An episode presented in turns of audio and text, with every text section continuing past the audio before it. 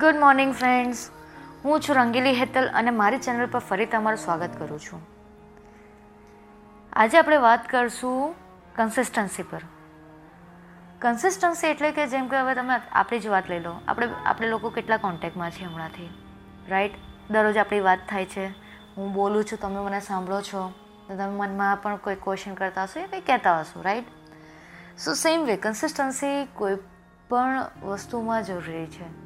એ તમે એક્સરસાઇઝ કરતા હો યા બિઝનેસ કરતા હો યા કંઈક બીજું કામ કરતા હો યા ધર્મનું કામ કરતા હો. આપણે જનરલી આપણા મોટાઓ જે છે લોકોને જોતા હોઈએ કે ધર્મનું કામ કરતા હોય તો એવરીડે લોકો પૂજા કરતા હોય છે. પછી જે બુક વાંચતા હોય, કથા વાંચતા હોય, કથા વાંચતા હોય છે. બિઝનેસમાં કંઈ પણ આપણે જે રૂટીન સેટ કરતા હોઈએ છીએ જોબ કરતા હોય તે લોકોનું એક રૂટીન સેટ હોય છે કે દરરોજ સવારે આટલા વાગે ઉઠો ખાય નાસ્તો કરો, આટલા વાગે ઓફિસે પહોંચી જાઓ.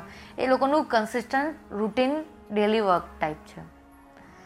હવે જ્યારે નવો બિઝનેસ ચાલુ કરતા હોય, જેમ કે આપણે ગઈકાલે જ વાત કરી સેલ્ફ ફિનાન્સ પર, તો એમાં હું એવું કહેવા માગું છું, હવે ચલો તમે આજે બિઝનેસ ચાલુ કરી તો એ કોઈ પણ વસ્તુ છે. તો એના માટે કન્સિસ્ટન્સી કેમ જરૂરી છે? કે હવે તમે કંઈ ફેલ થઈ ગયા. એનો મતલબ એ નથી કે તમે છોડી દેવાના છો રાઈટ એ તમે કરશો, પાછું કરશો પાછું કરશો. જેમ કે એથ્લેટ્સ જે લોકો છે, એ લોકો તો કેટલી મહેનત કરતા હોય છે. એ પછી ગોલ્ડ મેડલ માટે હોય, કોઈ કોમ્પિટિશન માટે હોય, કે કંઈ પણ હોય. એ લોકો એ પ્રેક્ટિસ છોડતા નથી. કોમ્પિટિશન પતી જાય ને પછી પણ એ લોકો માંડ એક કે બે દિવસનો બ્રેક લેતા હોય ને, પછી પાછા એ લોકો એ લોકોના રૂટીન માટે ચાલુ થઈ જાય છે. કેમ? કોઈ કન્સિસ્ટન્સી એક બાંધી દીધી છે.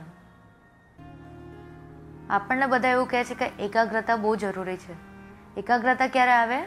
કે આપણે કોન્સ્ટન્ટ એ વસ્તુ પર કામ કરતા હોઈએ વર્ક કરતા હોઈએ રાઈટ મેડિટેશન કરતા હોઈએ છીએ તો મેડિટેશન કંઈ એક કે બે દિવસમાં નથી આવતું, એના માટે પણ કેટલી પ્રેક્ટિસની જરૂર છે. તે પ્રેક્ટિસ માટે તમે શું કરશો? એવરી ડે તમે એની પ્રેક્ટિસ કરશો. એ શું થયું? તમે કન્સિસ્ટન્સી મેન્ટેન કરો છો એ લેવલ સુધી પહોંચવા માટે. યોગા યા જીમ છે, તમારે વેઇટ લોસ કરવું છે વેઇટ ગેઇન કરવું છે, એના માટે તમે એવરીડે પ્રેક્ટિસ કરો છો એવરીડે એક્સરસાઇઝ કરો છો. So what is that consistency right તો કન્સિસ્ટન્સી પણ એટલી જ જરૂરી છે બિઝનેસમાં બિઝનેસમાં જો તમે કોન્સ્ટન્સ કોન્સ્ટન્ટ તમારી મહેનત કરશો, તમે એવરી ડે એની પર કામ કરશો, ભલે ડાઉન જાય છે તેમ છતાં તમે એને બંધ કરવાનો વિચાર નથી લાવતા. પણ નવી નવી વે યા તો નવી નવી પોસિબિલિટીઝ તમે ટ્રાય કરો છો બિઝનેસને ઉપર લાવવા માટે. બિઝનેસ સફળ થઈ જાય છે, એના સેકન્ડ લેવલ પર આવી જાય છે, ત્યાર પછી પણ તમે એને અપ લઈ જવા કેવી રીતે અપ લાવવું એ કરો છો રાઈટ એના માટેની મહેનત કરો છો.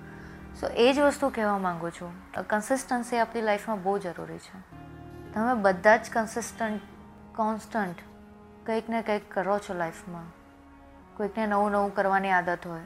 એક કર્યું અચીવ થયું, બીજું નવું કરશે. તો એ પણ એના માટે કન્સિસ્ટન્સી છે. કેમ? કારણ કે એને એવું કરવાનું ગમે છે. એમાં એની રુચિ છે. એનો ઇન્ટરેસ્ટ છે.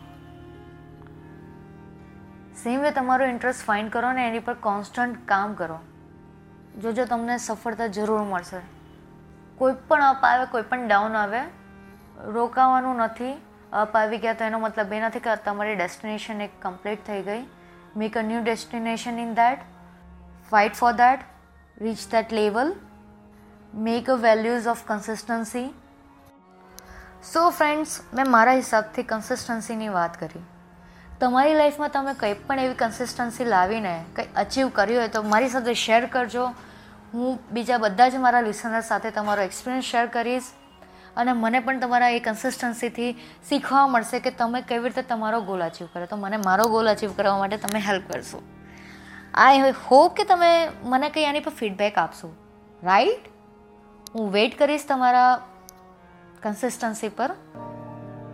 પાછા મળીશું મારી ચેનલ પર આજ હેતલ સાથે. Good bye friends